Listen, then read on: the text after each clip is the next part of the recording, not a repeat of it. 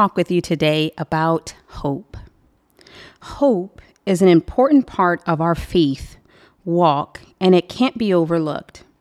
Hebrews 11:1 says, "Now faith is the substance of things hoped for, the evidence of things not seen." God wants his people to receive what they are believing him for.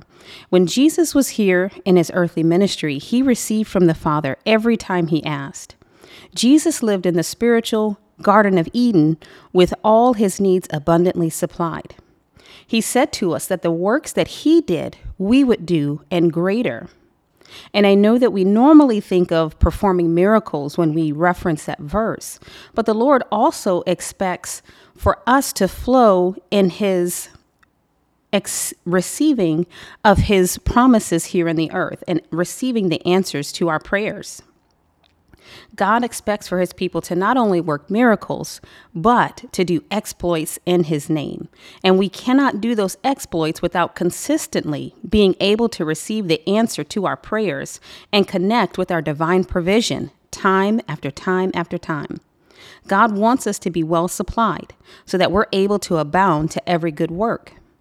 God is never our problem when it comes to receiving from Him. So that means there must be something else that's in the way if there is a hindrance to us receiving the, the answers to the prayers that we're requesting from our Father.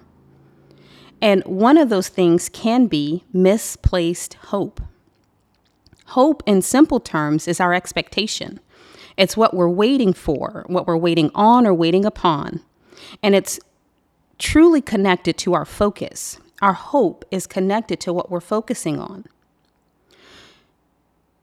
Our faith works based on the will of the Lord, and our hope provides a target for our faith. And ultimately, it's the outcome that we expect to have to come to pass. Now, our faith can, and our hope in particular, can never be misplaced. It has to be placed squarely in the Lord and solely in the Lord. And that's the key to receiving answers to our prayers. Our hope, when it's placed in the Lord, looks unto the Lord to be the solution, Him to be the answer to our life becoming better or receiving the promise, versus putting our hope in the thing that we're looking to receive itself. For example, if you're saying to yourself, when this happens, or when this manifestation comes, then I'll be happy, or then I'll rest, or then I'll praise God, then I'll rejoice. If that's the kind of thinking that you're engaging in as you're walking with God and, and waiting for Him, um, it can indicate that your hope has been placed in the object or the desire that you want to come to pass versus in the one who provides the answer to you. And our expectation always has to be placed on God because he is the only one that's able to make our life different. He's the only one who's able to supply the answer. Isaiah 40, 31 says this But those who wait on the Lord shall renew their strength. They shall mount up with wings like eagles. They shall run and not be weary. They shall walk and not faint. Now, when we're talking about our hope, again, it has to be placed in the Lord because the object of our desire has no power to bring itself to pass. It has no power to um, change our life. It's simply a tool of what God is doing for us. It's just a, it's a tool. It's not the object of it. There are rewards to our hope being accurately placed in the Lord. Romans 5 5 says this now, hope does not disappoint because the love of God has been poured out in our hearts by the Holy Spirit who is given to us. Hebrews 11:1 says, "Now faith is the substance of things hoped for, the evidence of things not seen." And Hebrews 11:6 says, "But without faith it's impossible to please him, for he who comes to God must believe that he is and that he is a rewarder of those who diligently seek him." So remember, faith is um, hope is a target for our faith. And when our target, our faith is targeted correctly, it doesn't disappoint. And then when we have our hope firmly placed and it's targeted correctly, we please the Lord. There's a succession, a succession that happens here. And the biggest thing that we can glean from this is that when we want to please God, we have to come to Him in faith. And our faith just doesn't work right when it's placed in someone else. And in essence, that thing that we're um, looking for, the desire, becomes our God rather than God being our God.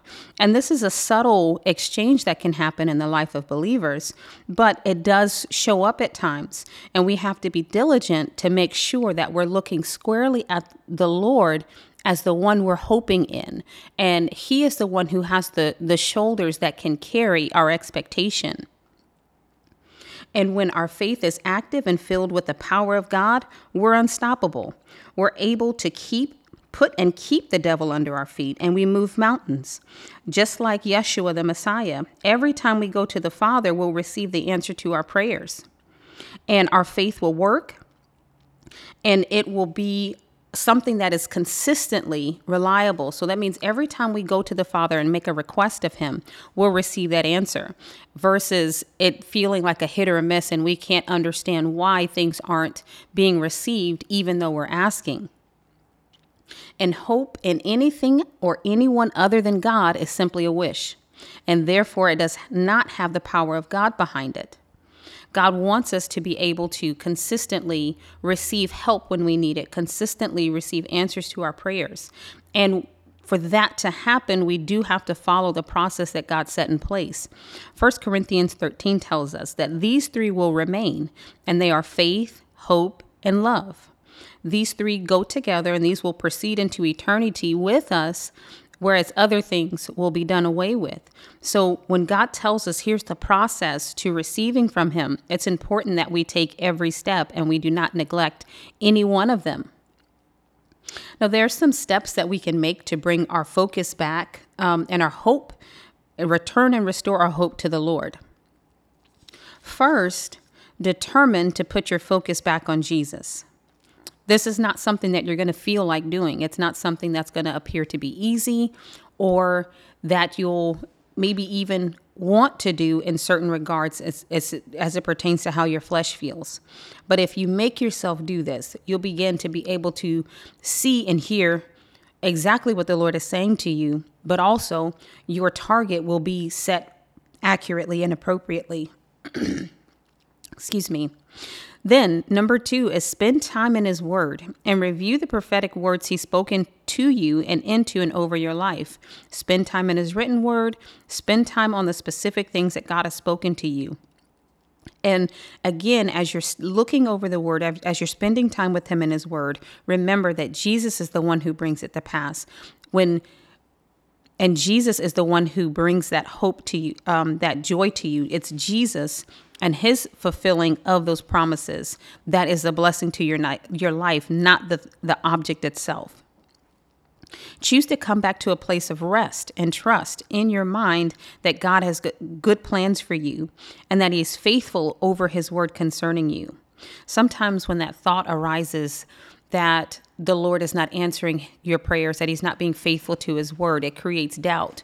Or when your hope has been misplaced into an item, a person, or an object, and because it deactivates your faith, you feel like God is not doing something that He's supposed to do towards you.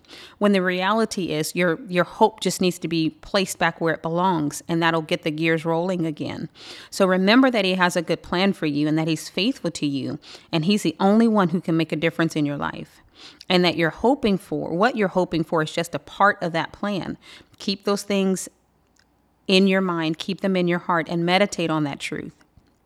And then speak to your soul in the name of Jesus and remind yourself that your hope and your trust being placed in the Lord will work.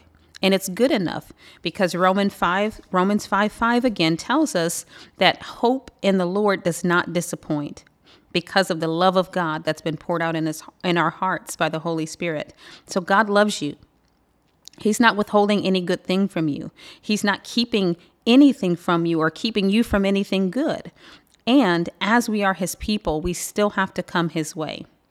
So, as you're spending your time today, as you're working on this transition of putting your hope back in the Lord, remember that it is worth your effort. Remember that the Word of God does work and it will work in your life when you apply it correctly. So that should bring hope to you, that should encourage you, that should bring you joy. And go ahead and rejoice in the Lord now because He's always faithful in everything that He does. I just wanted to say, God bless you and I love you. And remember to live in the Messiah's love.